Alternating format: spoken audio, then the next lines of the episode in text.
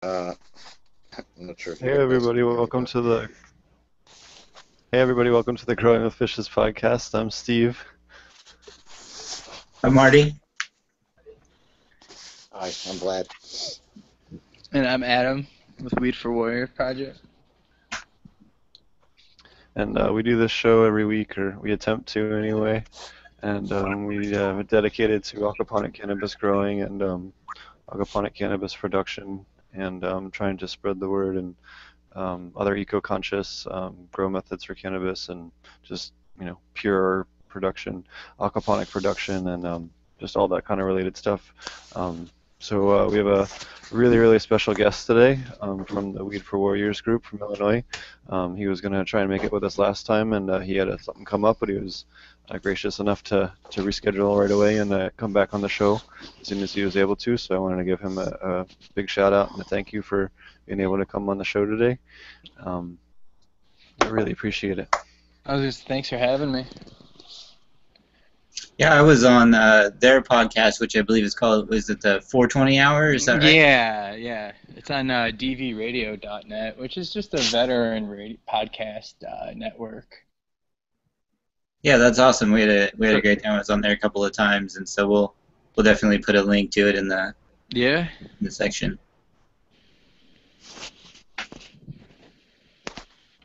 Um, Marty, do you want to tell us uh, what you had going on this week, and then um, we'll kind of go through since most of us have not much to go on, and then we'll uh, uh, let our gue- our guest take the floor. Uh, yeah. So let's see. Um, this is week seven for the indoors. So um, really not much happening with that the last few weeks. I don't really feed any tea or anything like that. So it's pretty much on cruise control. Um, flowering is just starting um, on the outdoor. So pretty much everybody uh, has triggered outside. Uh, you can see the first little pre-flowers starting to pop out now. So that's been kind of fun to watch. So you know, just the kind of normal stuff around that time. You know, usually, you know, top dress a little bit more and feed a little heavy right as they start to flower. And uh, get my last few bug sprays in before flowering gets heavy. So definitely uh, keeping those mixed up and sprayed on. But um, yeah, other than that, it's been uh, it's been pretty good. Uh, next week probably we'll chop down the indoor. Um, just kind of keep an eye on it and see how the see how the hairs look, but it definitely uh, uh, looks good, smells good, everything's going pretty well there. Um, so yeah, that's been about it. Kind of cruise control at this point. Everything is switching over to flowering for outdoor. So um, yeah. Oh, I had, had uh, Steve uh, Black Blackburn, I think is his name, uh, from Vega Labs out of Washington. Stopped by and left a sample of some stuff that uh, um, I'll put a link to it uh, in the system, but basically it's just like a microbial with a little bit of nutrients in it, but mostly it's like a just like a microbial mix with uh, some micronized uh, nutrients um, to try out some of those. So um, it was nice having them stop by and talking to them for a little bit and checking out uh, their stuff. Um, they have a lot of uh, just natural-based additives that they micronize and then and then sell. So um, definitely some interesting stuff. I haven't tried out too much of it yet. I did uh, dose uh, once with it just to kind of uh, check it out, but can't really report too much yet because it's only been about 12 hours or so since I fed it. So, um, yeah. Other than that, uh, really nice guys. Interesting discussion. Definitely uh, a cool company to check out and see some of the stuff that they're doing.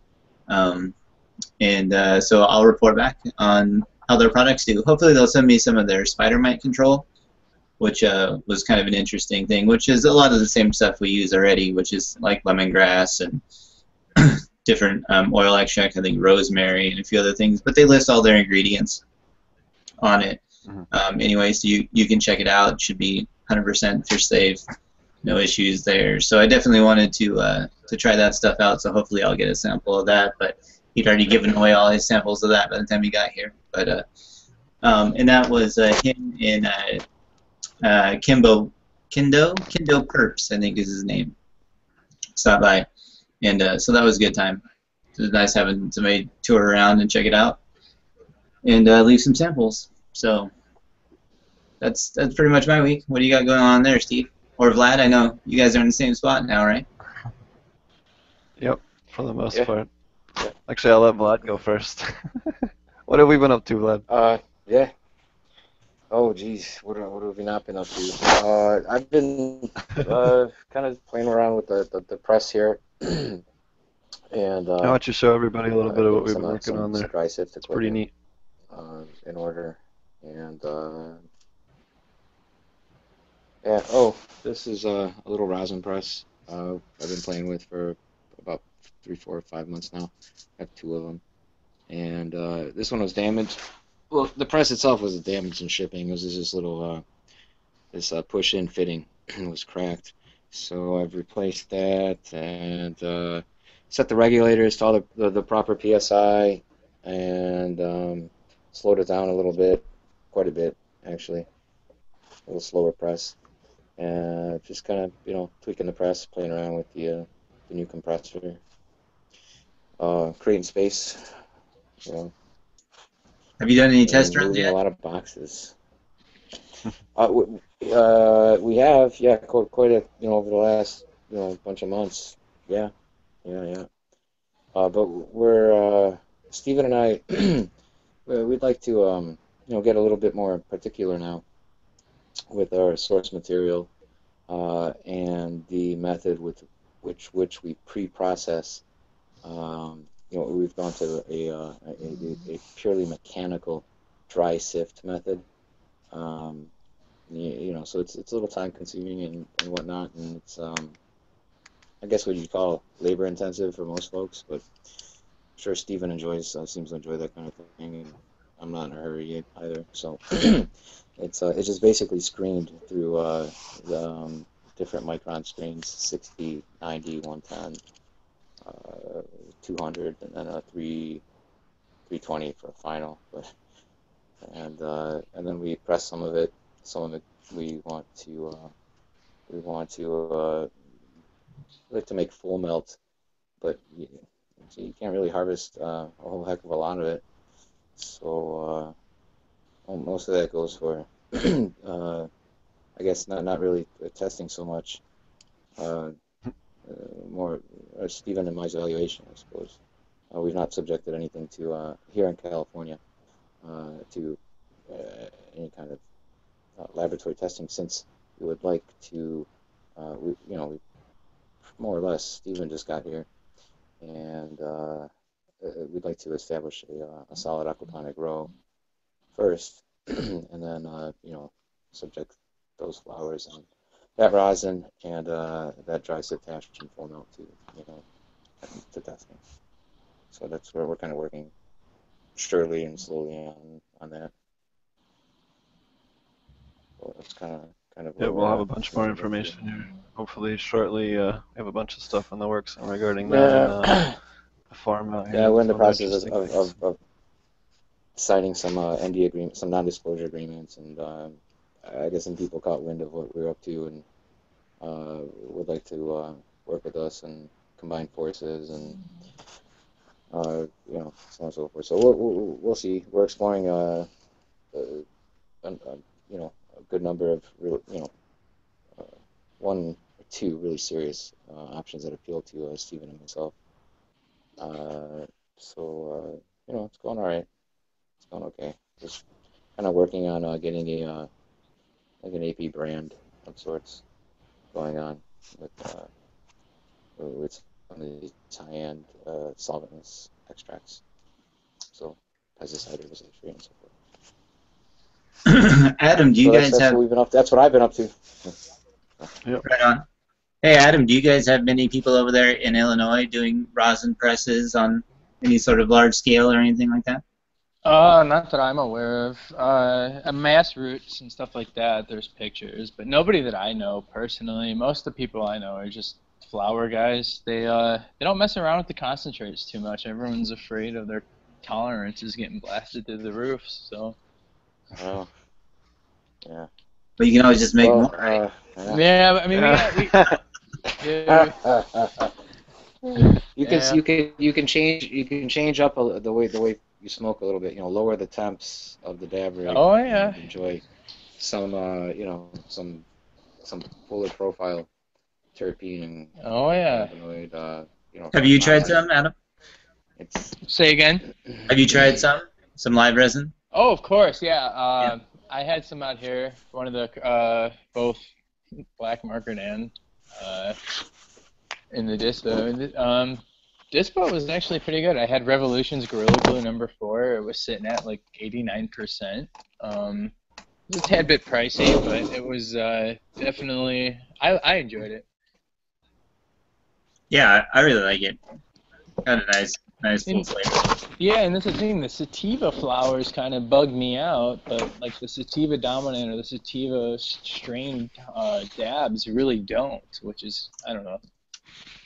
So I kind of stay away from the the live resin that's got uh you know gor- like again gorilla glue. Right. So, I just picked up a cut of Glura with a this is a little different, I guess. Yeah. Sorry. Yeah, so the the rosin is different than LibRes. LibRes is Yeah. usually traditionally done with BHO and then separated with dry ice after.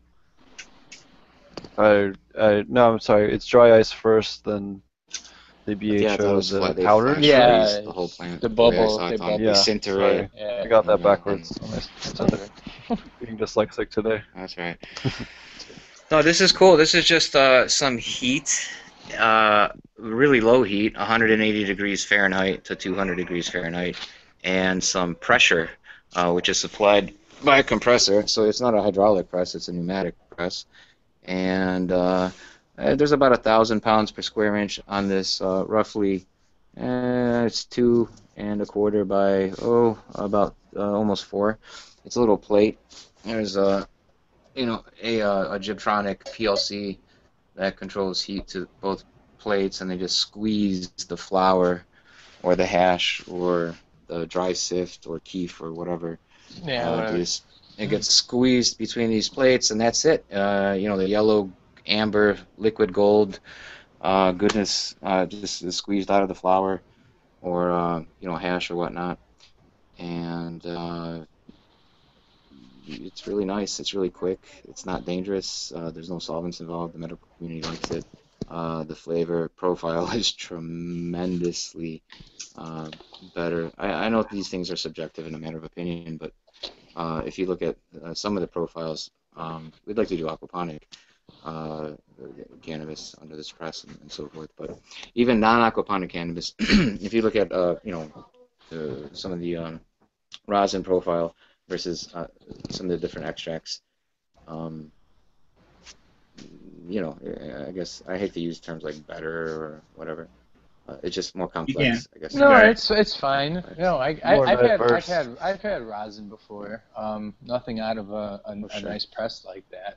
Everything's been out of hair straighteners or somebody made their own press out of hair straighteners. Uh, somebody had a rosinator. I had something. I had some of that, but uh, it was the plates were on just one side, which was uh, the guy. You know, Uh, the guy who had it was pretty upset about it, but at the same time, he picked it up for a bargain, you know. But yeah, it wasn't. I think he. I think that was. Um, I had Northern Lights. So Right that on. was my first rosin strain. Cool. I think one of the that's one of the reasons why you guys are dry sifting is because you end up with a even though you have a large press, you still have a relatively small area that is being pressed together. So by dry sifting out that stuff first and then pressing it, you're you're trying to increase your yield per run. Is that kind of the the idea?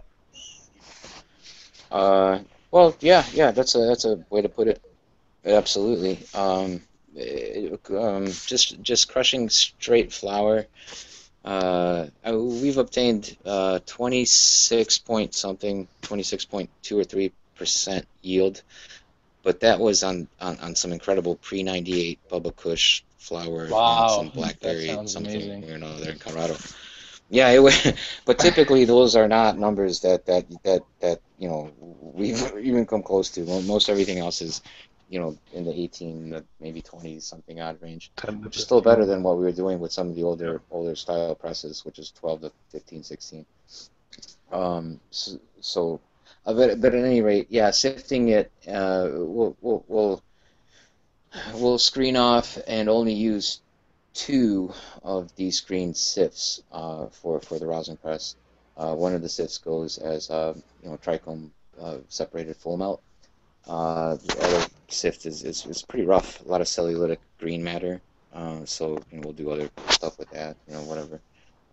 Stephen will blast it through ethanol for oils or edibles or, or you know, we've been. I know he's been wanting to do this this dry ice method, and uh, we've been kind of saving our shake. You know, uh, gonna probably next week Sure. gonna, gonna try that. But but the dry sift, uh, it seems. I don't know. I kind of I'm a I like I'm a, I'm a bit of a devolutionist. Uh, I do some woodworking and whatnot. I like the hand tools and old timey uh, planers and chisels and knives and so forth. And um, I like the uh, mechanical grinding of the flour and then the mechanical hand dry sifting through the screen and uh, yeah, uh, you know I don't know. It's it's uh maybe if you had to do it all day long every day for you know 10 hours a day it would probably suck i imagine like turning bolts for gm or whatever. But uh, right right now in this capacity in this way it's uh, it's pretty interesting. And it's new for the Do you most feel part. like you get- uh, a lot. Have you noticed a larger yield by doing that process per? per yeah press? definitely oh certainly Compared yeah there's certainly a way to do it now, yeah. compared to just yeah oh definitely and, and even the, the the size of the micron uh, you know tea bags uh, m- what you're pressing will determine what size uh, micron baggie you should use uh, and then you want to avoid things like blowout uh, where the you know the tea bags will rupture if you put too much uh, material in them uh, so on and so forth so you know we've been playing with these things and had some help along the way uh, a good deal of it was just common sense, and we kind of figured, you know, a bunch out, and uh, you know, it's kind of, I think we have it kind of pretty down, I guess, just so to say, for what we want, or for what I want, and what Steven wants. So it's all right. Yeah, that sounds great. Sounds terpy. Uh, excuse me, it was cutting out. I couldn't hear. I said it sounds terpy. Oh, Yeah. yeah. Yeah, but but Stephen uh, has some totally separate uh, little tricks up his sleeve uh, as far as the uh, the the terpy, if that's what you said. I don't know if you said trippy or terpy, like terpenes. Yeah. He's been uh, I'll the- actively trying. The funding for that Trying to, uh, but we're we know what we're getting Yeah. on that day on that time. Well, we're gonna do that. yeah, it doesn't seem That's like anything you couldn't really put together yourself for, for half the price of, of some of the kits you've been looking at, but I might be Okay. jumping the gun on that. Never mind. It's Probably. just really basic. But yeah, we've you know, been looking some into fla- equipment some flasks and uh, you know so on and so forth, corks and really really basic lab equipment. Um, Oh yeah, maybe you guys should talk a little bit about how you know, like it, y- how you guys store it. Like obviously, it's not like just regular like these. You can just leave. oh, the rosin. Yeah, The rosin. you mean? You gotta store oh, you Yeah, mean what we do with the leftover rosin? yeah, we haven't really had to uh, store it for any significant lengths of time. So, um, as long as we, Yeah. as long as we keep it, you know, relatively cool out of the sun, you know, uh, it kind of, uh, I don't. We have, yeah, I I can't wait till we have that problem to uh, have to store it. Yeah. Uh, I'll let you know when I have uh, 55 Um, gallon drums just sitting around, you know? Yeah, just on uh, on parchment.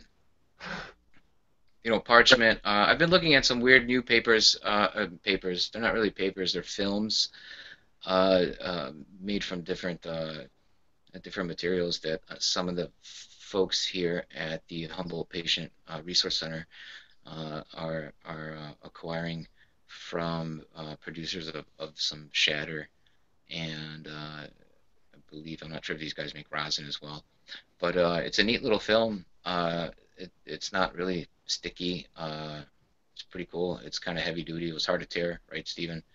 It was, um, Mhm. you know, it's kind of neat. And the and the uh, shatter, uh, the extracts did not seem to uh, stick or tear it at all.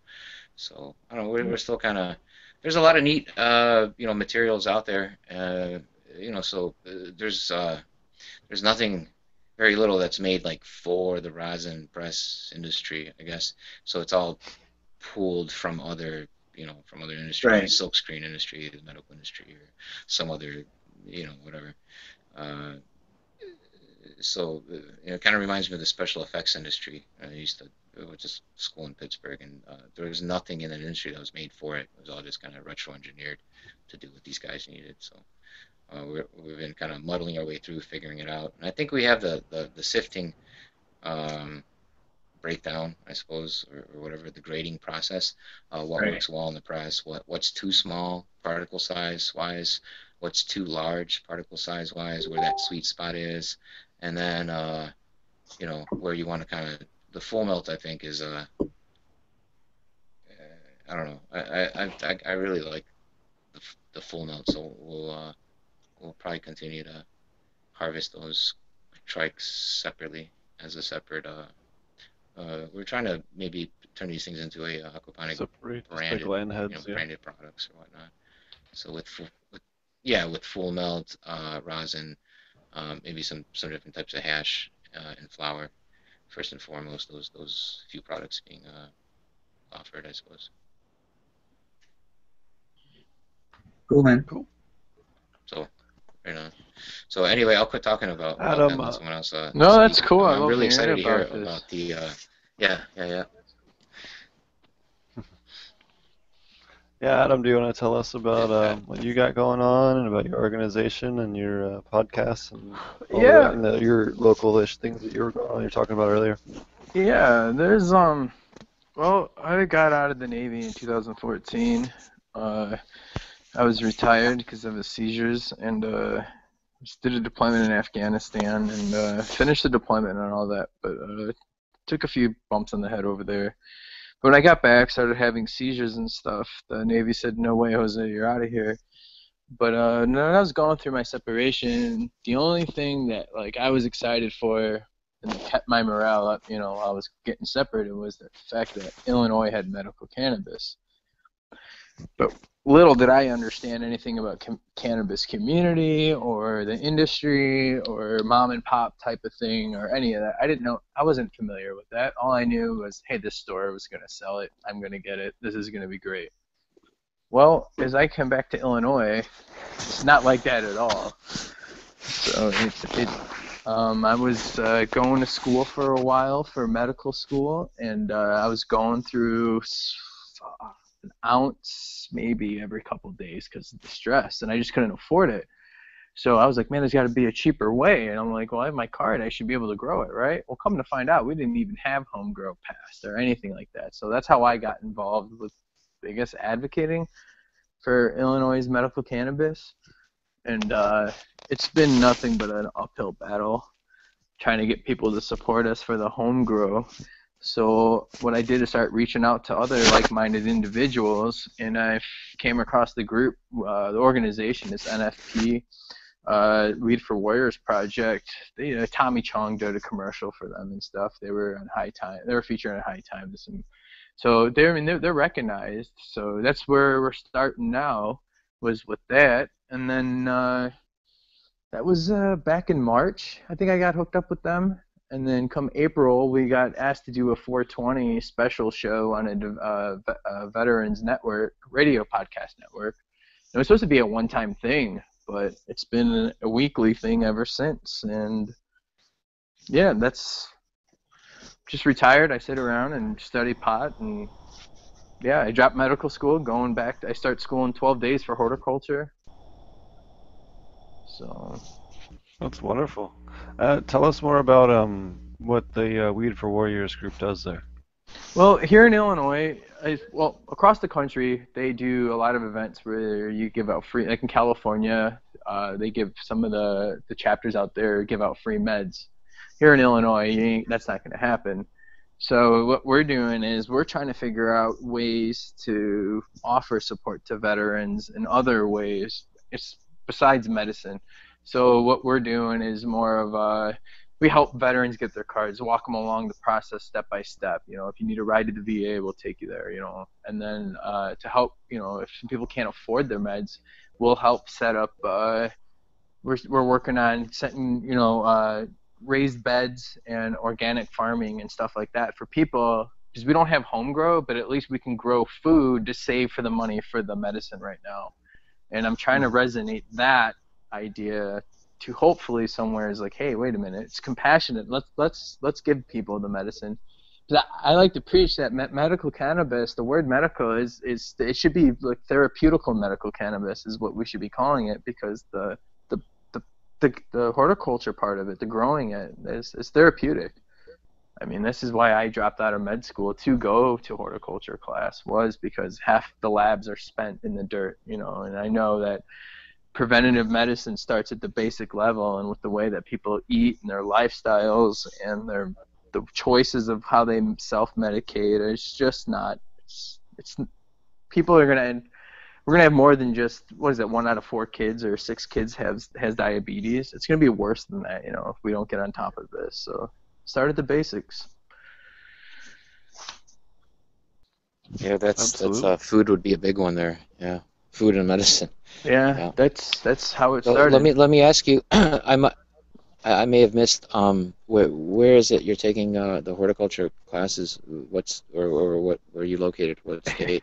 i'm in illinois there's a college of lake county and this is a Illinois. That's right. yeah Lake There's- County. yeah So that's a that's a uh, near Community. Chicago or no? Or that's Cook County, right? In Um, well, Cook County. I, I at the. I live on the Cook and Lake County border, so I live about Okay. 20 minutes from Chicago. so it's an urban center. If, you know, it's fair to say it's a very urban center.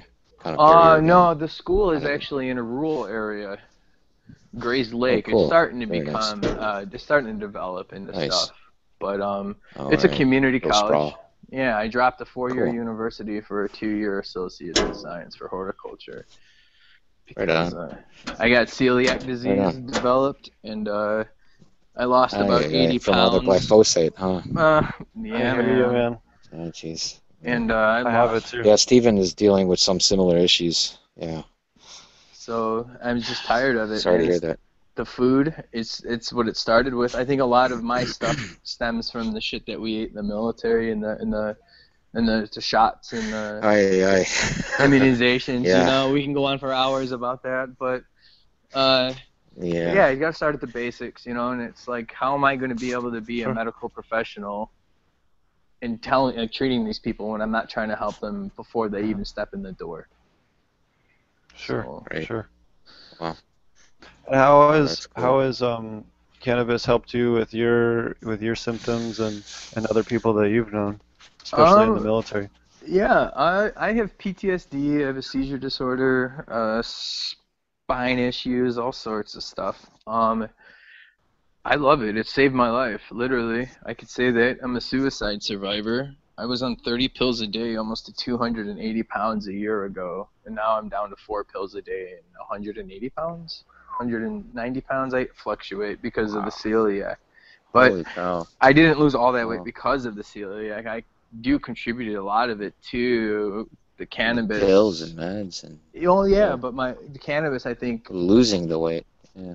setting. Uh. I believe in cannabis with the uh, homeostasis process in the body, and I think that cannabis has helped my body somewhat balance itself out or try to re-regulate it and shut off, shed off a lot of the Okay. unnecessary fat. You know, I haven't exercised Yeah. a day. I ride a bicycle around the block once in a while. You know. Really, that's it? Yeah. Oh, nice. Nice. Yeah. Nice. Well, I think it's pretty common that people tend to gain a lot of weight. Uh, I have friends who are in somewhat similar situations with uh, just a whole smorgasbord of pills that they take. They have those these little cases that are weekly divvied out, like according to day, Monday, Tuesday, Wednesday, Thursday, and um, oh my goodness, there's you know seven, eight pills per Yep, day in those trays. yeah, and uh, you know, a couple, you know, most of most of these, you know, I'm thinking of my friend Ian in particular. Uh, he he uh, he lost his hair, gained a lot of weight, um, kind of lost a lot of motivation, which is ironic because that well, I mean, it's sad and a little ironic to hear, uh, you know, anti-cannabis advocates or whatever you call them. Uh, talk about how, how how how marijuana takes away you know people's motivation to do things and whatnot. And Yeah, uh, like- once uh, once like, Ian "Oh, got off the pills and yeah, yeah, once he got off the pills and, and started regulating his diet first off and uh, using you know various cannabis products, he, he shed like he shed a, a hundred and I think hundred and almost ten pounds over the course of you know a year and a half or two, and uh, kind of gained control of his life back, not only you know in terms of body and, and, and weight, but you know mind and motivation and, and, and so There's- forth. So There's been a couple of studies I don't know, it was amazing. weight loss, cannabis, Mhm. cannabis weight loss, like as a, um, you know, like a dietary thing, and uh, all, all of it shows, you know, and a lot of people have experienced like that, like you guys are talking about, dropping a bunch of weight, um, after basically re-regulating your diet for the most part, um, and and I know that. I know. I know. I was getting sicker and sicker and sicker for four years, and finally, they I had all kinds of blood tests, stool samples, you name it, eh, that I had it done to me, and finally, it was one of my girlfriends at the time who was like, "Have you tried just going on a restrictive diet and a raw food diet?" And within two weeks of doing that, it was like someone pulled a plastic bag off my head. All of a sudden, all like not all, but you know, the vast majority of my symptoms. So um, you know that How many along with girlfriends cannabis, did you have? Cannabis was the only reason why I was able to survive for four years. what was that? I said, how many girlfriends did you have at the time? you said one of my girlfriends at the I time. don't know. I was young at the time. Oh yeah, yeah. I don't know. It- Like- for people that don't know, I'm a big poly. I'm a big advocate of polyamory and um, like consensual forgot about that. non-monogamy. So I don't know. But that's a whole other. Wait, wait, wait, wait. Stephen was referring to a frame of time, not don't not not not a, uh, a a number of simultaneous girlfriends. I know. All right, all right. There's your save, buddy. All right. Just sounded funny. All right, hey guys, I got I got to cut out. Um, I'm uh, I got a fire I got a fire going. I got to cook this meat and food and veggies, or uh, Steven and uh, everyone else here is gonna be hungry and pissed off at Cool. me. So Thanks for joining us. I'm uh, I'm gonna uh, I'll no no I'll be here. Uh, I'll I'll be on mute and I'll have one of my headphones on, and uh, be hanging Okay. out with uh, Lydia Lydia my six month old and my wife, and uh, we're gonna cook up some food for Steven, myself, and everyone else. So Heck yeah. Uh, I'll be listening in. Sounds good. Thanks. All right, Thanks guys. for the look at the press. right, take care. Hey, sure, sure. Adam- Thank- uh, it was great uh, talking to you guys. Bye bye. See ya.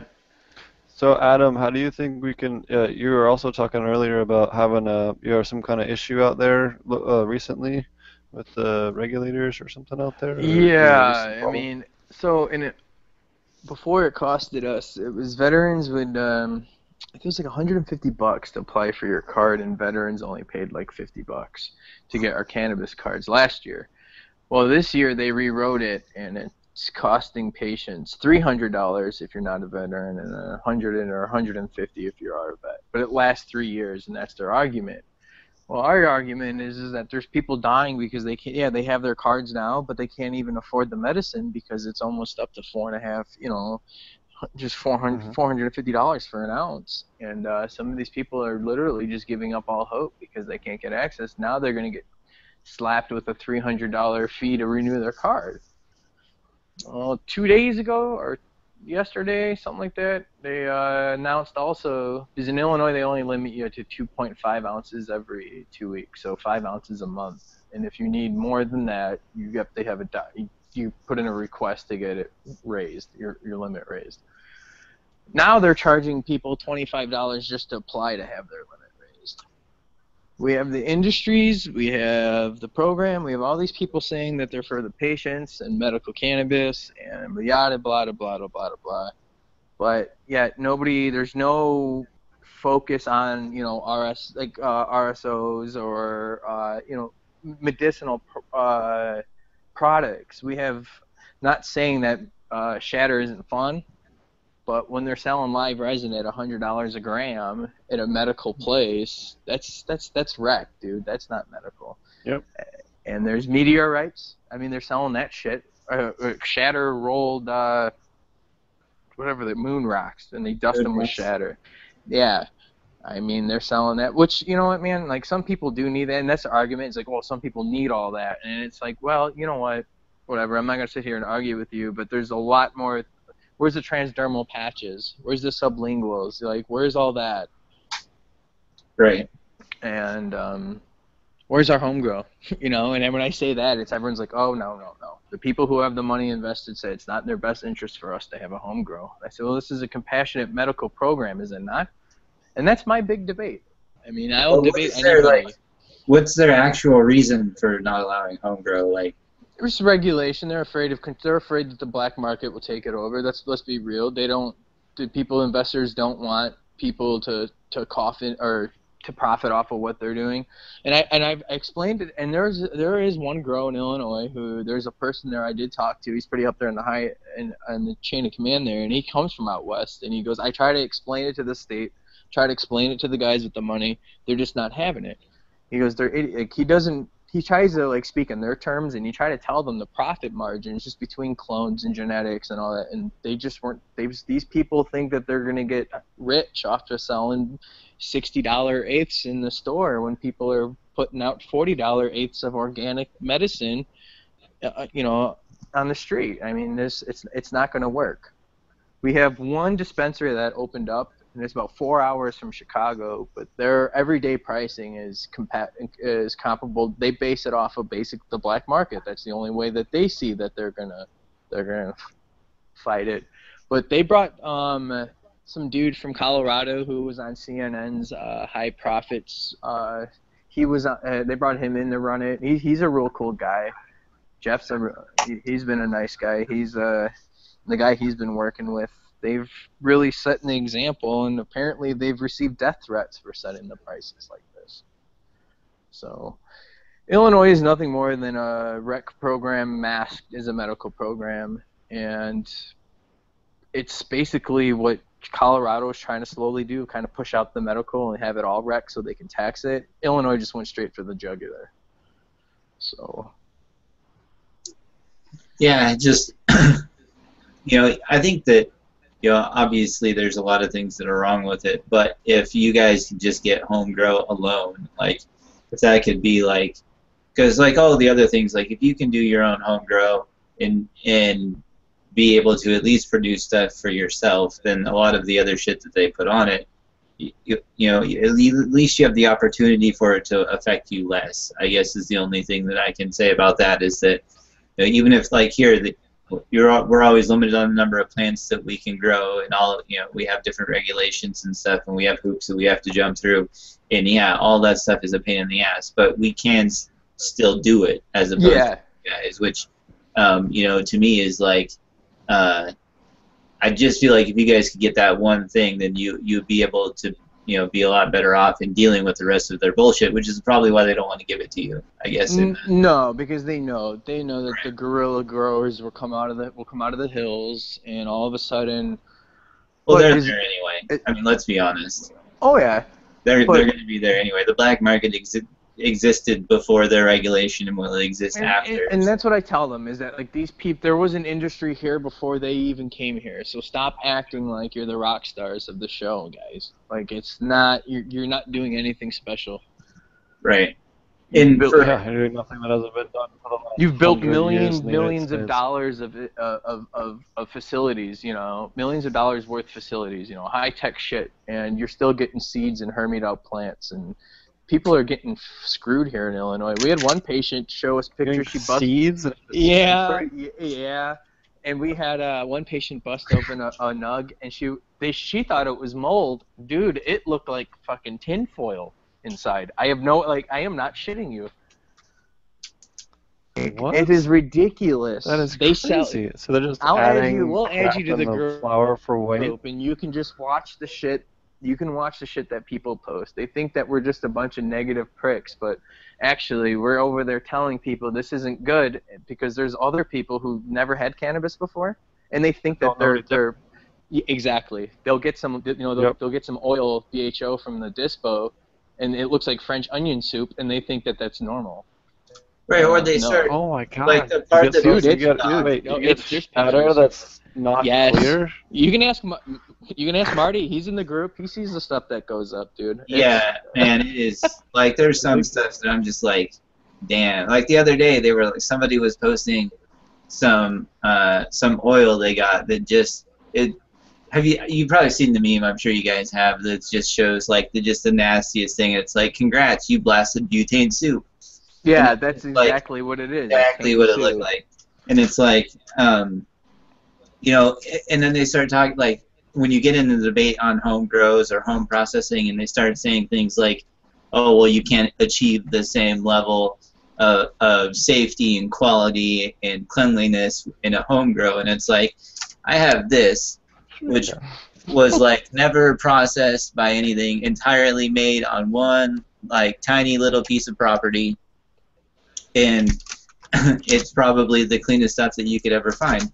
Um, and you know, my buddy invested a lot of money in BHO equipment and stuff to to be able to do that, but it's all still on his property. Like it's sure it's probably I don't know 35, 40 grand worth of BHO equipment, but he's got like the blast-proof safe and all the stuff to be up to regulation, which is great that they they do have some basic stuff, obviously, especially for people in uh, you know like places that have close by neighbors. Like I don't want my neighbor to blow up his garage and catch it on fire either. So I definitely understand some regulation. But it, it is definitely possible and in my opinion the best quality meds come out of home grows as opposed to commercial grows um, for a lot of the reasons you know the commercial stuff starts becoming an issue is because it's not about medicine, it's about profits. Yeah, that's what I call it, Mass man. They- production. Trying to Walmart weed, dude, and it's not gonna work. This It'll work for Walmart That's you see, That's it. and, and on that topic, that's the, the look at the genetics that keep going on. You don't see a lot of the really interesting terpene profile, uh, good flavored stuff around anymore. You see you see uh, blue you see Blue Dream. You know why Blue Dream is super popular? Because you can't possibly kill the damn thing. It grows like gra- like. Uh, Yeah. There's nothing that's easier to grow. It's like mint, basically, of the weed world. Yeah. And You can plant it has good yields and and it's mold resistant and it's relatively mite resistant and that's why it's popular it is it's nothing to do with flavor or potency or any of that crap Well, Uh, yeah, it is just simply it's not great. I mean, well, it's, it's, a relatively high potency but it's on the upper end but it, it's still middle of the ground but it's just because it's an easy heavy producer that has a quick turn that's, that's the only reason that's the biggest issue you see with a lot of the dispensary strains you don't see like Quirkle uh, Hello. right. I think we lost Steve. Okay. Anyway, I understand what he's saying, though. You get a lot, and we talked about this too. I think on your guys' podcast, where you know genetics have been narrowed down so much to um, cater to the high THC market that um, you you don't see those. If it doesn't produce, it doesn't uh, you know it doesn't get propagated basically. Um, it, and when I say produce, I mean produce on on a large scale so that you can Yeah, money goes in, off. money goes out, type of thing. Right. Is, is it worth? Right. Is it worth? You know, the berry worth the squeeze, the juice worth the squeeze. Yeah, I get it. I And get so, um, well, I and uh, this is you a know, I medical don't like it. I mean, I understand Is why it they, not? but If you're What's do- that? why do that to medicinal meds or or for a market that you're quote unquote marketing is medical? Like that's Right. my thing is that that's not you guys aren't putting out medicinal. You're putting out strains that have been raped amongst other strains and just passed like it's you don't even know what you have anymore. You just have THC crystals on some plant that looks cool in a bag.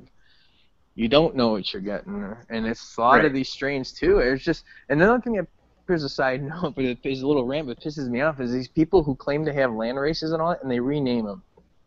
You like the, here in Illinois, we have in the dispensary we have a grow that's got a it's an Iranian land race they said, and the name of it's Mag Mile, which is the Magnificent Mile in Chicago. And I was like, oh, that's cool. I didn't know cannabis was an indigenous to uh, to to fucking Chicago. So I emailed the, I emailed the the company and I asked them. I said, "What makes this a land race, dude?" They copied and pasted what a land race definition from Wikipedia is and sent it back to me. Uh, like I yeah. just asked what the strains were. I know what a land race is, but you obviously don't have a land race because I there's no cannabis plants fucking grown downtown Chicago on the sidewalks, like through the cracks. Inside apartment buildings, maybe, but Yeah. there's nothing indigenous to fucking the, street, you know. But Right. Unless they want to share where they got them from, obviously. Like, But they won't right. because it's probably Blue Dream. yeah, probably. Or like I planted these wild in my backyard and let them cross. Or in Illinois, it's probably fucking shit that's crossed inside the fucking grows. right.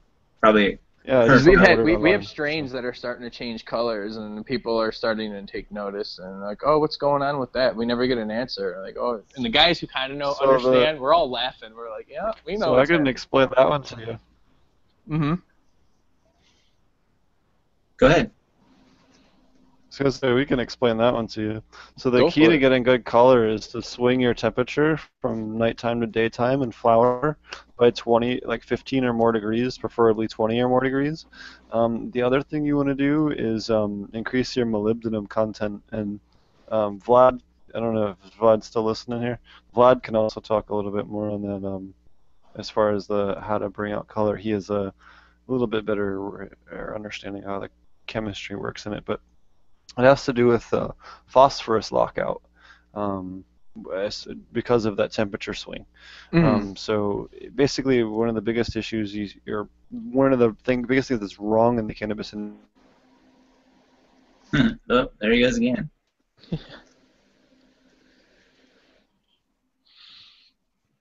All right then. So yeah, I mean, I definitely the temperature swing makes a big difference. Uh, Yeah, I just started reading about that too because, like I said, I've only been into this cannabis thing since 2014, and I've really hit it like st- reading about it hard the last year.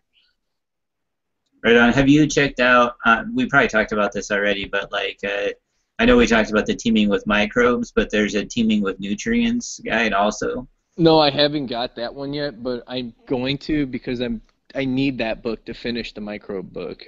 Yeah, it's definitely uh, definitely cool to check out. Um, and uh, I yeah, I highly recommend it. It'll definitely sort of like fill in the rest of the the pieces there. But yeah, for the most part, the temperature swing um, definitely made a difference. Like last year in uh, the outdoor, which had had a lot more of a temperature swing than the indoor did, uh, definitely showed a lot more purple than the than the indoor. I love purples. I like to look at them. I like the way they taste. I like everything go. about purples. He's back. Okay, so where did you lose me? Sorry about that. I'm not really sure what You were talking internet about temperature swing. Oh, okay, so the biggest things to dial them in is temperature swing and making sure that your molybdenum content is properly dialed into your soil zone. Um, the temperature swing causes a phosphorus lockout in the leaves and such and the flower structure, which is why you get that purpling and the blue and all that stuff. Um, the biggest, that's one of the biggest things you see wrong with dosing is week five plus um, of flower, or it really depends on the strain, but the last four or five weeks of flower uh, you don't need hardly any phosphorus because the main flower structure is already completed its formation. It's just adding weight to it after that. So um, you really, really want a lot of uh, potassium at that point. You don't really need that much phosphorus anymore.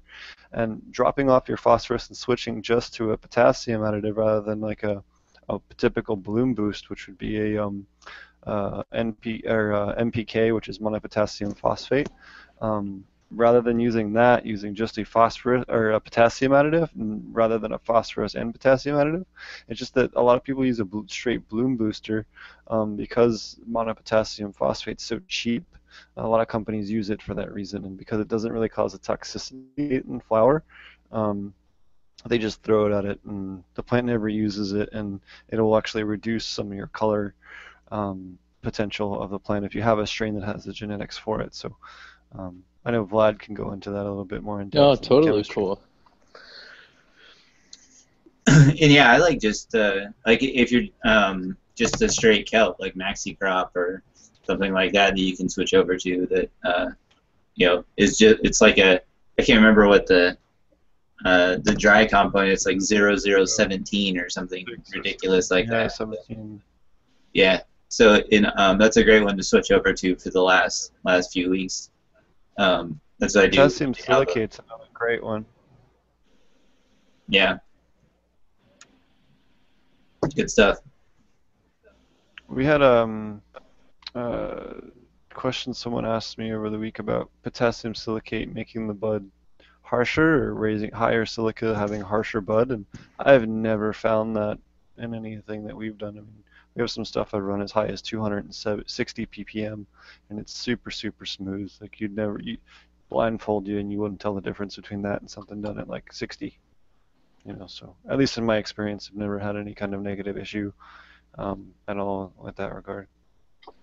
Yeah, I, I poured a whole bunch of that. I, we talked about it in the last podcast. I had a whole bunch of that horsetail tea that um, that I had and was curious about overdosing silica. So I poured like uh, probably like half of a five gallon bucket of just horsetail tea into a relatively my little food system that I have on the front porch, and I honestly didn't didn't really notice anything. Um, I, I mean anything negative, I guess I should say. Like everything's still growing well and no real ill effects. So, um, yeah, I still don't know what'll happen if you or how you could overdose on silica or what that would look like. It kind of it kind of will precipitate out, or you'll you'll end up just with lockout. Well, it just locks itself out when it gets to a certain point. Like the, plants don't really have the ability to uptake an insane amount of it per day anyway. So it, it's just not a super mobile nutrient inside the plant. So it, you know it just does it. It's hard for the plant to uptake a toxic amount per day um, compared to other nutrients. There's Vlad. Is Vlad back with the microphone yet? He's back. I wanted him to touch more on the color. Yeah, yeah, yeah. A little yeah more. there he is. There he is.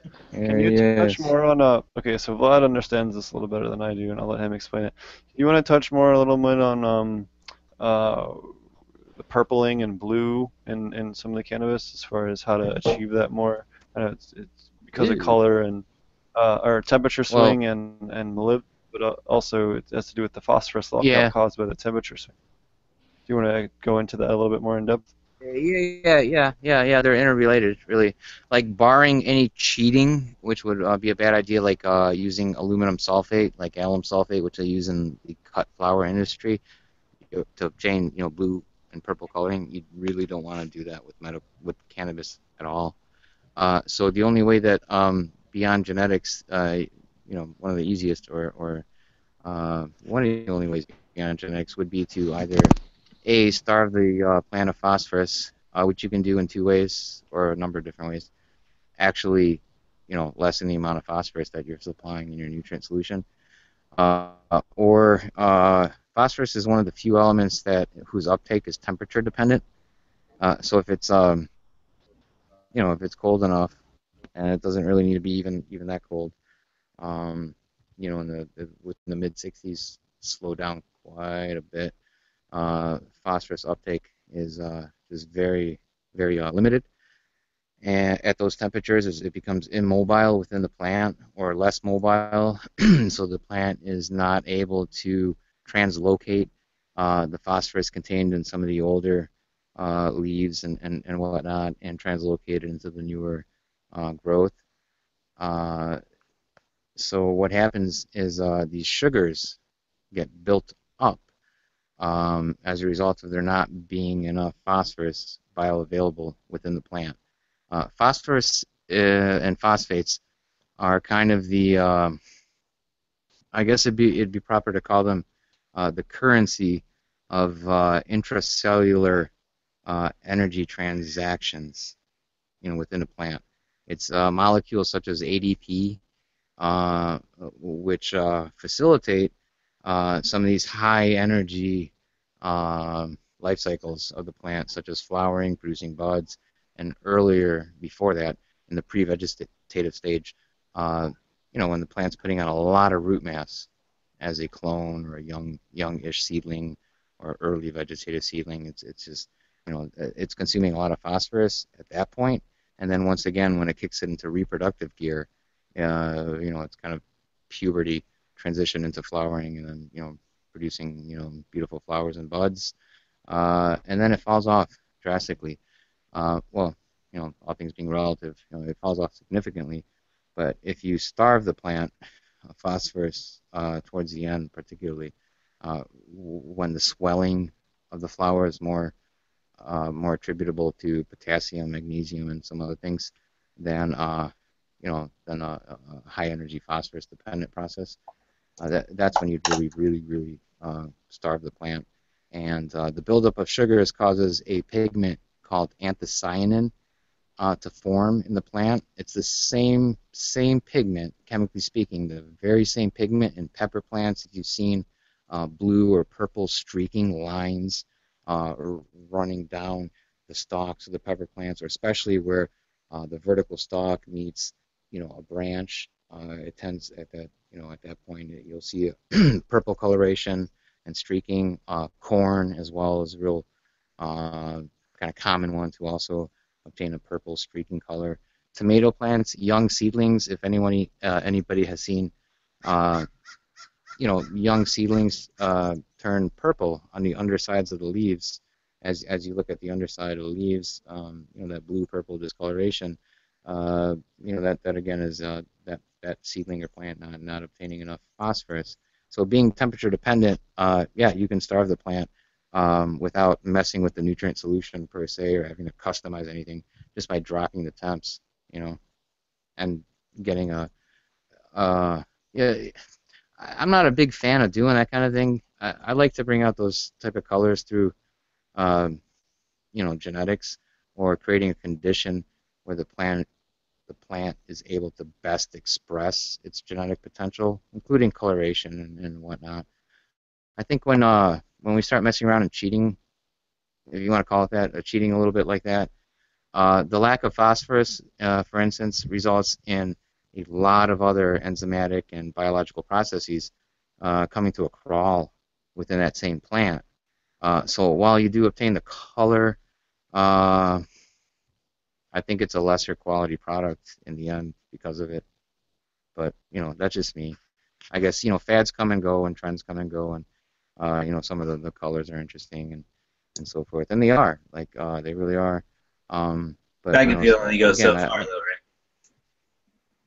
Yeah, yeah, genetic expression is really the way to go. And then if you couple that with a little bit of uh, help and manipulation of things like you know nutrient solution or or uh, sometimes even light cycles or different uh, different doodads there will affect plants. Uh, that's okay. You know, kind of helping it along is okay, but uh, you know, man, I've seen some crappy looking purple purple buds, I guess, as well. Um, and it's people doing things uh, incorrectly or getting the wrong idea about the uh, a process. Yeah, or just uh, you know maybe focusing on it a little too much. Oh, where'd Steve go? He disappeared. Yeah, I'm not. I'm not sure. I'm. I'm here. My camera disappeared. My signal's kind of weak. Oh, I'm that's gonna all right. that camera. God, trying to. So, all you guys, But um, yeah, that would be uh, again. Oh, that. Uh huh. All, all you guys run aquaponics? Uh, yeah. Cool. I mean, I, I also, Uh, I do. Uh, not exclusively.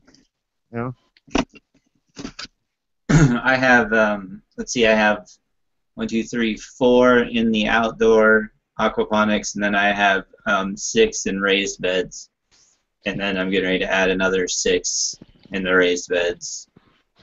Yeah, that's what I'm learning right now is is soil.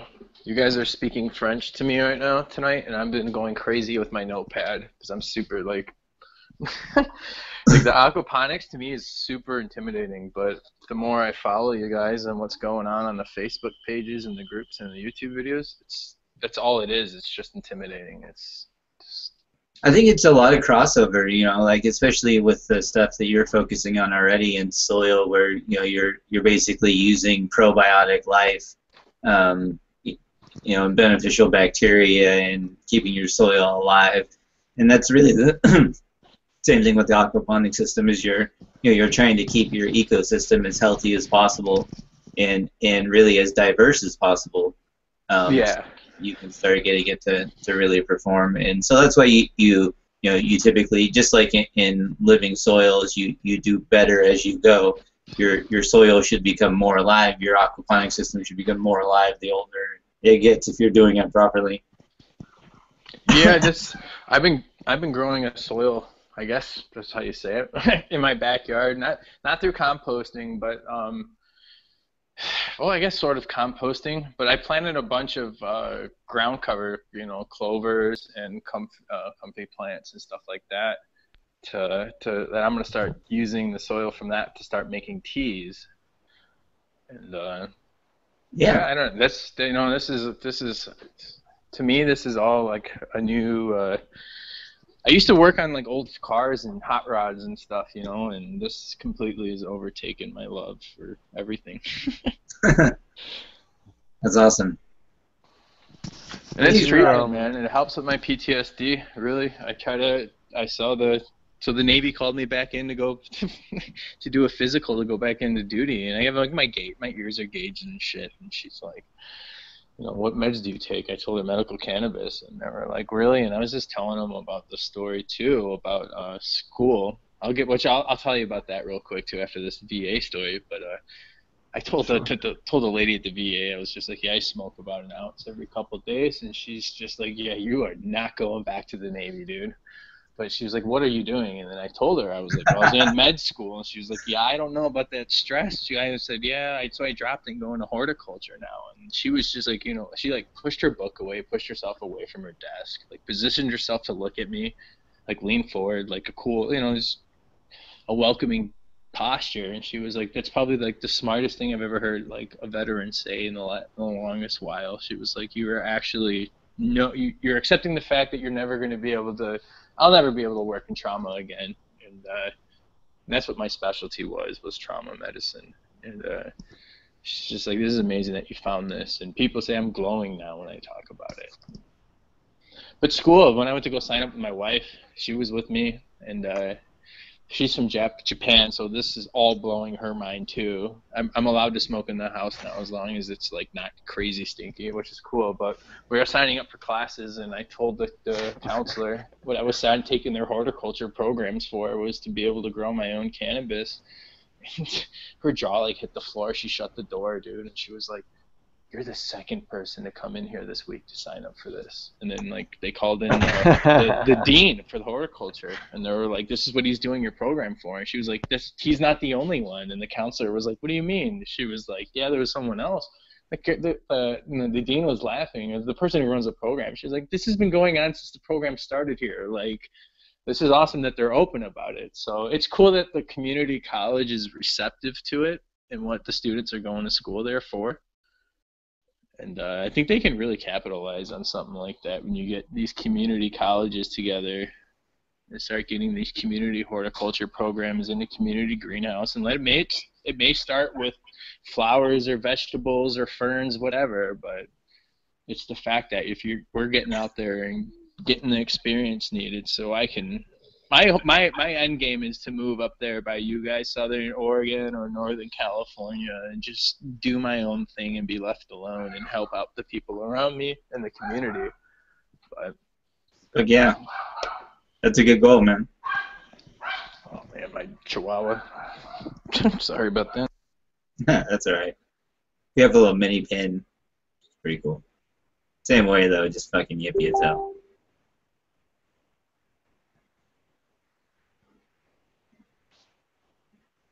Anyway, where'd you go, Steve? Say you disappeared for a minute. Everything alright? You got no sound, bud. Hit your move button. Yeah, I just had a quick bio. Oh, okay, cool. Yeah, it's uh, it's a really uh, good guest this week. Yeah, I like him a lot. He's a cool guy. I've enjoyed the being in their group too. It's it's an interesting group. They have a it's a you know it's a little weird because I'm not a veteran, obviously. So a lot of it, you know, doesn't directly apply to me. But it's a it's kind of interesting to be the fly on the wall sometimes. And uh, but it's great, like the way that uh, you guys are coming together to support each other and share information and Well, that TAM page is civilians too. My whole I created that group. So Illinois, like the cannabis community, right? There's a lot of veterans though. Come on. Oh, there is now because of yeah. I mean, Right, well, there's about I would say there's about ten in that group out of 200 and something. A lot of those people in there are are flies on the walls too for the industry, But that's a secret group. We started off as uh, because we weren't allowed to post bud pictures on the the suit and ties page because it violated algorithms and they were gonna get shut down. You know, whatever, dude. So I created some Facebook group to put up because in Illinois we don't get to see the meds before they come out of the dispensary. They come pre-packaged. So that's how we're getting seeds. And dude, one person didn't open their container and there's nothing even in it. Like just the, what was left on, from the step, and they're all plastic containers, but not not hemp, not pla- you know, not you know. And that's another thing. My push for home grow is is that it, the green, the fucking greenhouse gas effects that we'd be saving with this, with all the wasteful products, with the material. Dude, they I'll send you guys some pictures on on the packaging. It's so wasteful. Yeah, Whatever, I've seen a lot of the stuff that that's been posted, and and I don't spend a lot of time in dispensaries like around here anyway. Like I stop by every once in a while, but um, you know, obviously I, I have enough friends to where if I ever needed any, I wouldn't have to go to a dispensary. But um, you know, so I I think that uh, that you know obviously is an embarrassment of riches, but for the most part, I think that dispensaries have to understand that they you got to be able to like see the medicine before like what you're actually gonna buy. Like I don't like anything that's like so sealed up that you can't even see it. Like you have to like Yeah, that's crazy. You me, can like, um. So if you Co- look at the in Colorado. Go ahead. oh no, I'm sorry. No, go ahead. Okay, I was gonna say if you go on that page and you remember that we were talking about that oil before, yeah that, that butane soup. Um, if you look at it, the date from the package to uh, car- to harvested to package to sat around or whatever, it's two months. From the time that they made that shit to the time that they put it into the dispensary, it sat for two months.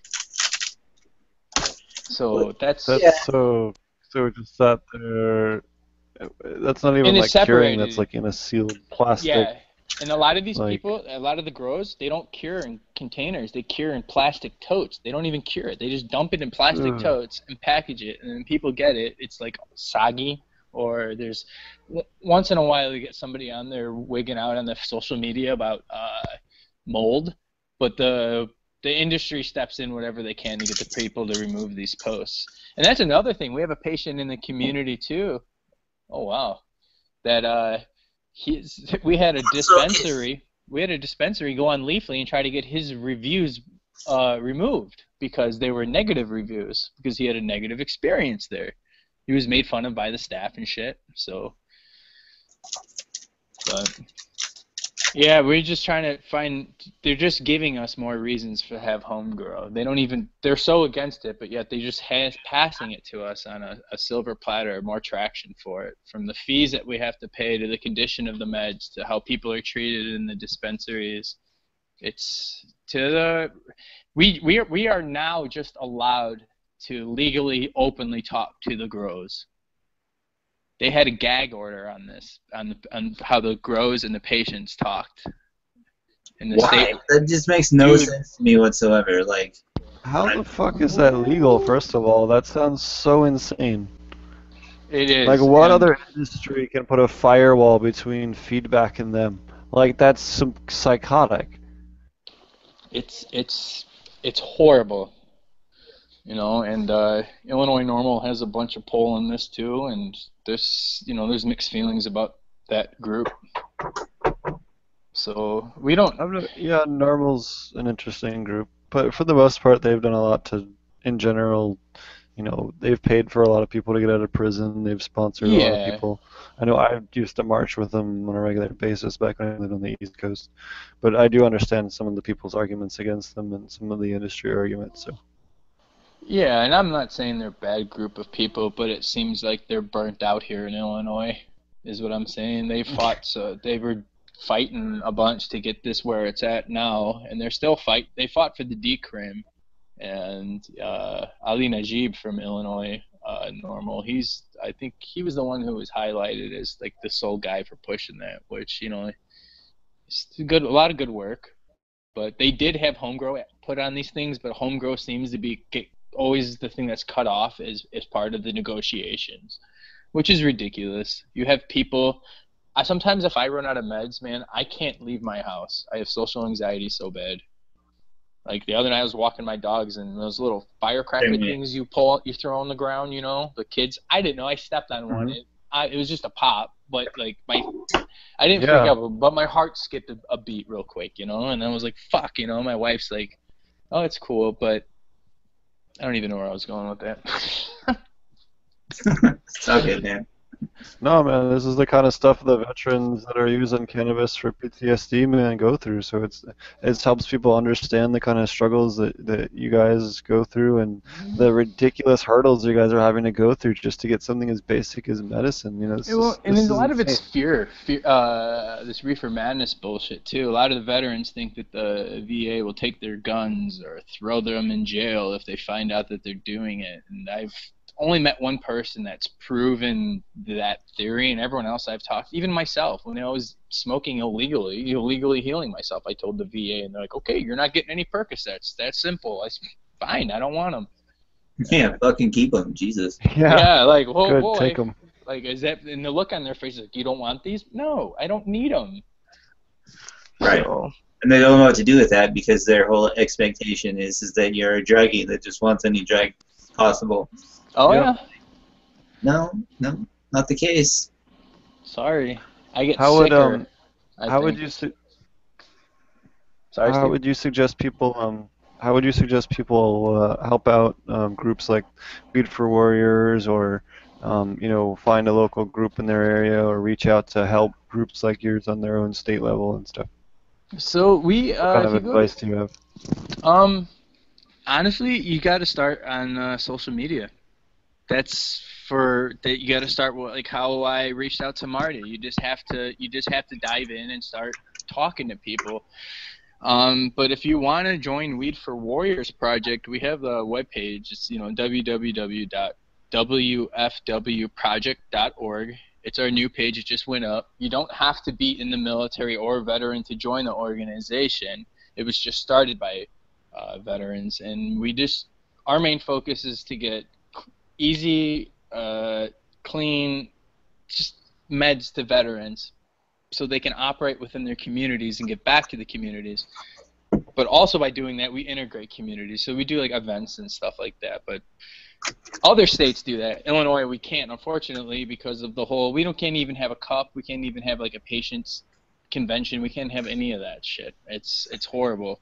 So we're fa- we're trying to figure out other ways in states like that uh, that are that restrictive and how to do events. And I go to the VA. I wear a Weed for Warrior shirt. I talk to everybody, and my wife hates it, dude. She she's like, you do not.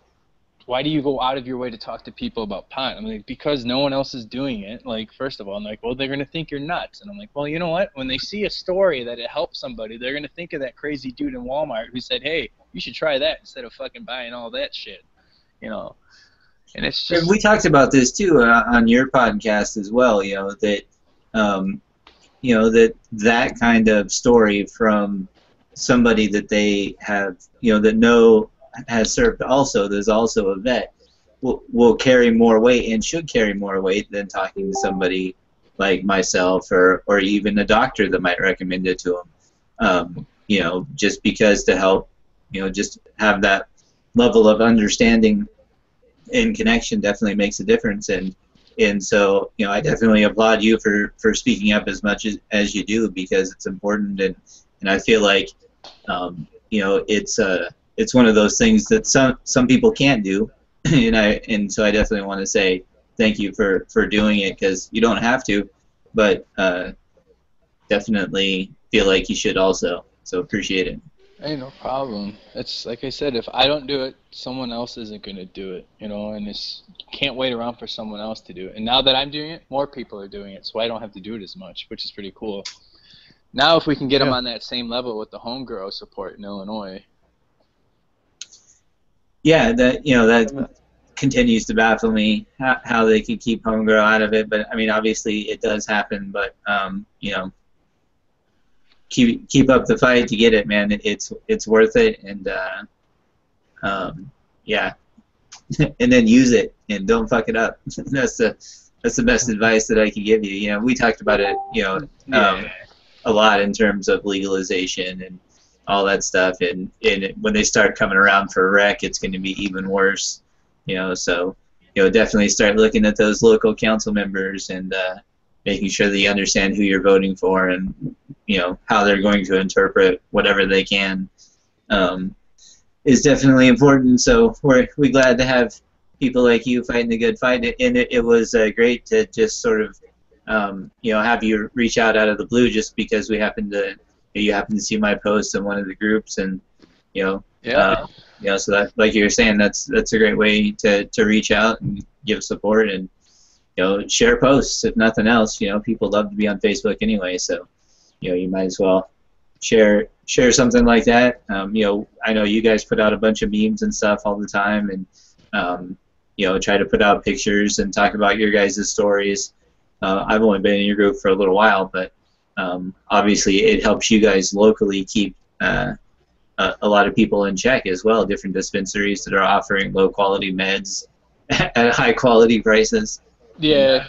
it still blows me. I posted the list, uh, just a menu from the local delivery service here that was like half the cost that you guys were paying over there, and it was just, it's crazy to me to think that it's you know corrupted to that point so that it's that expensive, and that they still maintain that you know like it needs to be that way for for some reason in order for them to make money, when the reality is is that you know you could just they could just be producing more and moving more volume if they got out of their own way and would make even more money um, oh yeah. if they just stopped you know Like, That's their that's their main concern is money, man. They're definitely they're they're on the wrong boat.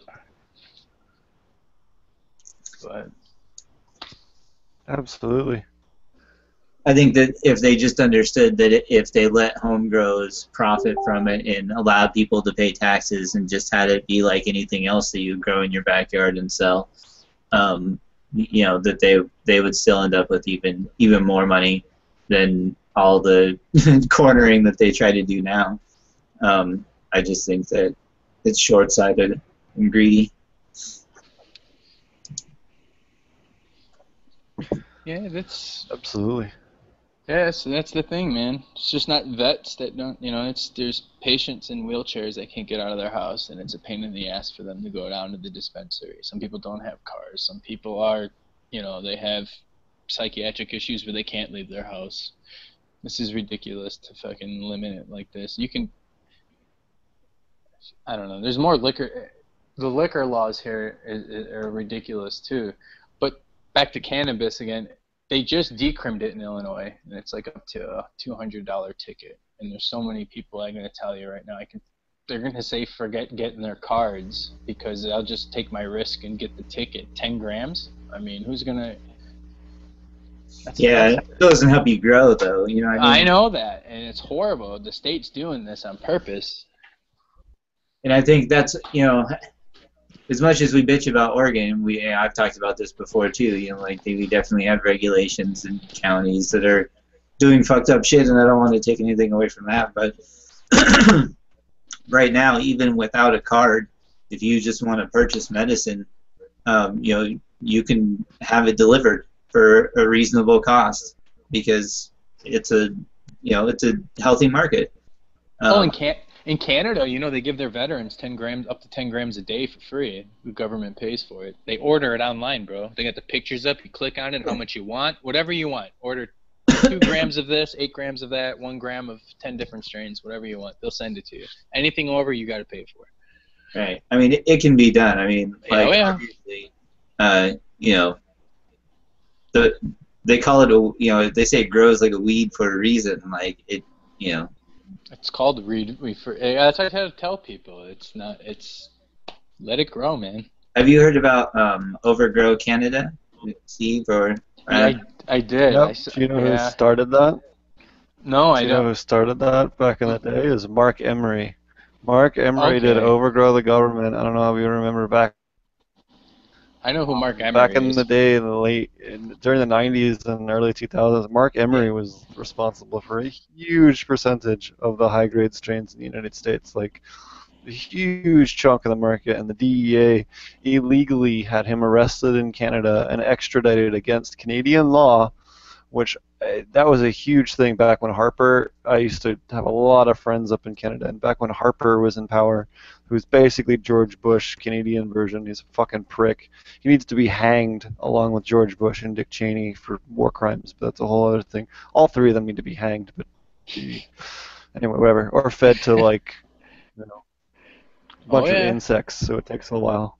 But uh, I'm sure you agree, having been a veteran. Um, They just need to start executing corrupt politicians on both sides. Not only that. Can we can we sign some kind of peace treaty with some of these crazies over there and just say, hey, look, if we give you George Bush and Cheney and a couple of the other people you want, can we just sign some kind of like non, you know, offensive agreement where you guys won't come over and we won't go there and we're, you know, Yeah, unfortunately, yeah. a few sacrificial I can lambs. support that. Um, sorry, I get really worked up. Actually, It's okay, um, man. I don't know if this makes you feel any better, but I, I'm sure you get worked up far worse than I do. I was personally thrown out of. I went to Tony Blair's uh, Liberty Peace Medal Award in Philadelphia. I was thrown out of his thing because I rushed the stage trying to arrest him on a citizen's arrest. Um, my ex-girlfriend and I and some other friends. So, um, yeah, I'm actually really, really, really passionate about all that, or used to be more so. That's so, wild, man. Yep. but uh, but yeah, all that all that is just uh, I don't know. I feel so bad for what what happened to you, and you know I can't thank you guys enough for for all you guys have done. We're trying to you know get you guys awareness on some of the issues that you guys are talking about, such as some of the stuff. I mean, you educated me on a whole bunch of topics that I was totally you know unaware of in regarding to um, you know veterans' ability to to reach out, especially in places like Illinois. I didn't realize it was that bad and things like that, and and you know in fact there was one of the the articles I brought up this week is um there's a whole bunch of members of the Air Force that are suing uh, the Colorado government um, to recognize PTSD as a cannabis um, certifiable um, illness. And it's like why are we arguing over this? This is the most ridiculous thing these guys these guys can get shot at but they can't take a smoke a joint that is the dumbest thing on the planet Yeah. like seriously, we're gonna put you in front of harm's way, have you all kinds of manner of things that could be potentially lethal, but you aren't allowed to smoke something on your own decision, your own decision if you feel it'll help you. That is the most asinine, arrogant, and disrespectful thing we could possibly do to our veterans. And I want to, you know, I really was uh, want to take this episode and help try and Yeah. get rid of that because it's total bullshit. And I want to piggyback on that too. As veterans, though, we also recognize, uh, and I know that I speak for not all of them, but a, a good handful, that PTSD. We know it just doesn't affect us. It affects the communities that we're in. It affects our families. Civilians get it. You know, it's not just. Uh, we don't like to be highlighted as the PTSD. Like ev 20 years from now, all they're going to Yeah. recognize our generation from is suicide and PTSD, and we're trying to break that stigma. So, within the cannabis community, you know, I can, I, my biggest, I feel like I'm walking on gla- uh, thin thin ice around people talking about PTSD because I know it affects civilians, and just me being conscious of what's going around me, I'm just afraid that someone's going to wig out because they think that you know somebody that was like a sexual assault victim or something or had you know witnessed their parents or loved one being murdered they just have PTSD but they don't think that their case is important because they're not a veteran. And that's not completely and, and as a veteran that's not the case. Like PTSD is a diagnosis. How you got it is your own personal thing. If you have it we need to support each other. That's that's that's that's the main goal because me having PTSD, I've wigged out on my family. If I say if I say fuck around my dogs, they'll they'll they'll they'll tense up. Um, you hear you, you see veterans that are getting homeless veterans. You know that's meant to, they just give up, and uh, you just can't do that.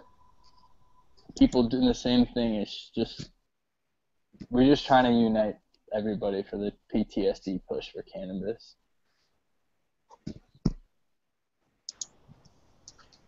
Yeah, that, you know that. I think that's an important Yeah, point. the, I mean, it's the group.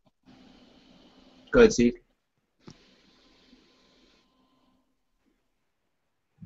Steve, right there. I think we lost him again, but anyway. So I think that's an important point that, uh, um, you know, that PTSD is PTSD. Like, there's more than one way to get it. It doesn't really matter.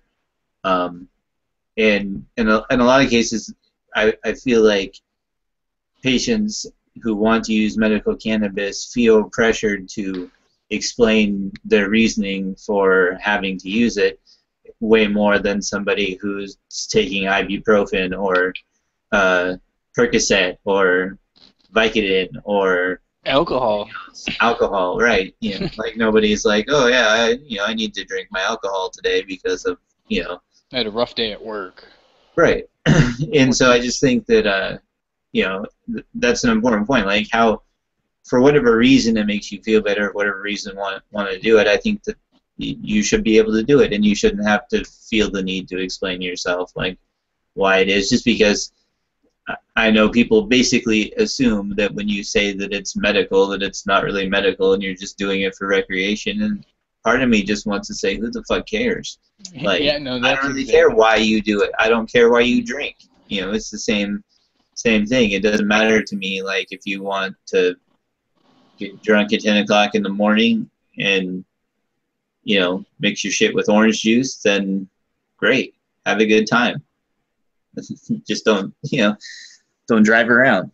You know, like I don't really care for the most part, and I I don't understand why in in so many ways cannabis you see this reversal of attitudes where you have like a um, you you have the let's just say the right wing for instance in which uh, they're always against regulation. They don't want the government to get involved in anything. They never want like any sort of government interference on anything. And then it's like oh wait cannabis? Uh, yeah we need to bring in some more regulations if the government could ban it, that would be great.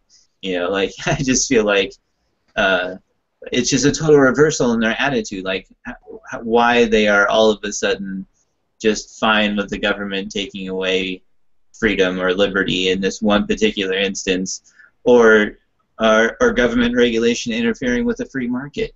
Like where are all of those same values um, when it comes up? And I think that's uh, where Gary Johnson really sort of hits the nail on the head. And I know Adam, you're a big supporter of his. Yeah, because of that bit of a reason, nut job. so- What's that? I said I'm a bit of a nut job about the guy. That's all right, he's- man. I think he, he speaks a lot of common sense, and at least deserves a seat at the table for the debate. Like I really, I really think that it's a necessary thing to have him there, um, to to be And Jill Stein. Yeah, why not? Like that's what that's what I want to know. Like what what purpose does it serve? To I would love to be fucking struck in between Jill Stein or Gary Johnson. I wish that's what we were seeing on TV now. Like that would be. I'm tired of this two stuff. It's so corrupt right now. It's unbelievable. You guys, it's it's. No, yeah, I don't want to get started. We can go into it's a it's a it's a rabbit hole, gents. no, I understand that. I understand that. That's for sure. So, Steve, I didn't even open the spreadsheet tonight, but did you have anything else on there that you wanted to cover? Steve is gone again. I think he's having internet issues apparently. It's all good. So, uh, Adam, why don't you uh, why don't you plug any of your stuff? Like you have your, I know you have your dvradio.net. Is that right? Yeah, dvradio.net. We have we're the 420 hour. We're uh, 8 p.m. Central Time uh, every Wednesday. Uh, sometimes we get serious. Sometimes we have fun. Sometimes the show just it's a bunch of stoners. I mean, what do you expect? But it's always a good time. And uh, our we also have you can find us on uh, Facebook at 420 hour, and then our uh, Weed for Warriors pay, uh, website is uh, www.wfwproject.org. Uh, you can reach out to us there uh, to the national chapter if you want to start a chapter in your state, or if you want to see if your state has a chapter. Um, that's about it. Hey, Steve, are you back? Yep, I'm back. I'm gonna just run my phone on the rest of the podcast. Hopefully, Yeah, we- we were just, uh, having a different internet connection, so should be more stable.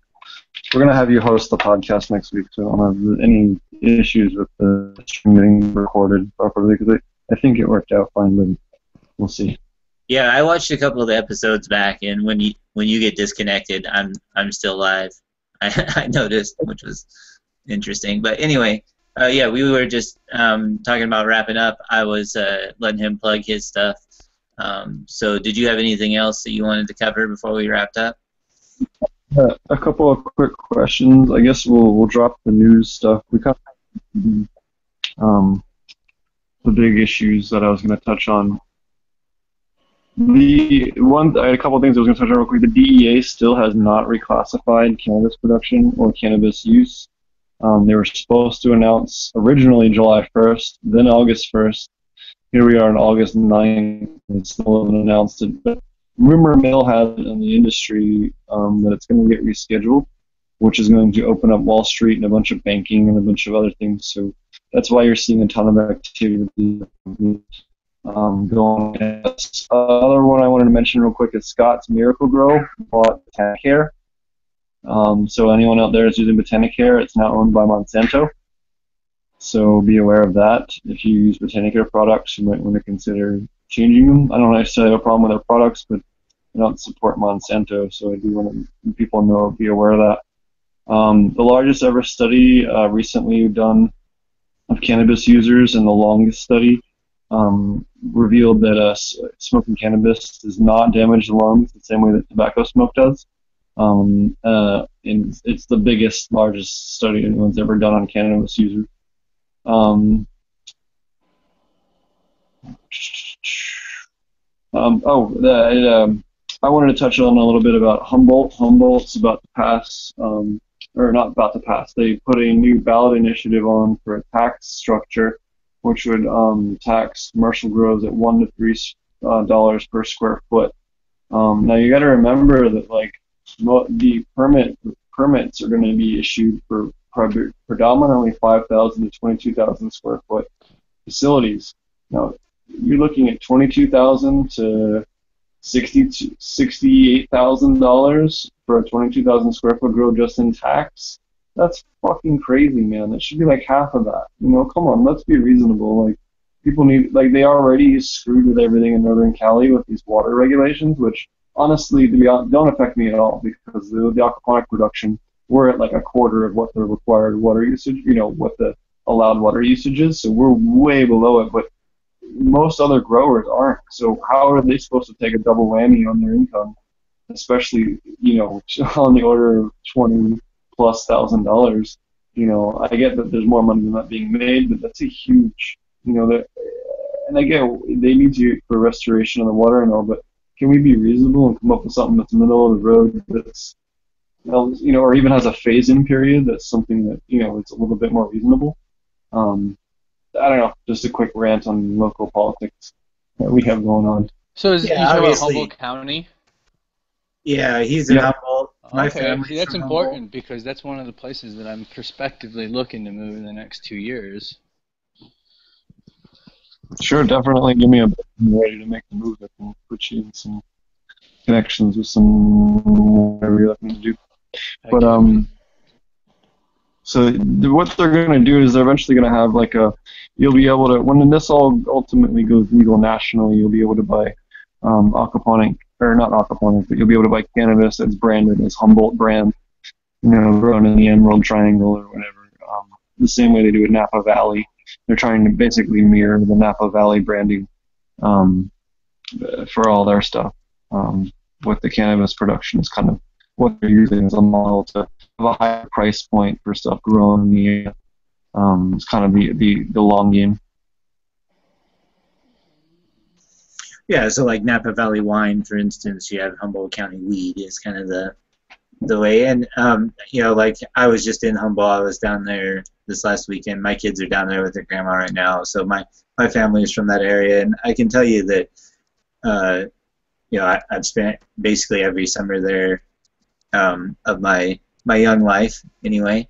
Um, so and visit there often. My brother still lives there. My mom still lives down there, and um, so water is another way that they sort of manipulate um, and try to attract growers. So um, it, it becomes a political resource so that in the same way that they use power to track uh, indoor growers, they also use water to track outdoor growers in that area, especially when you start getting into drought conditions. Um, so it, you know, it's fucked up for sure.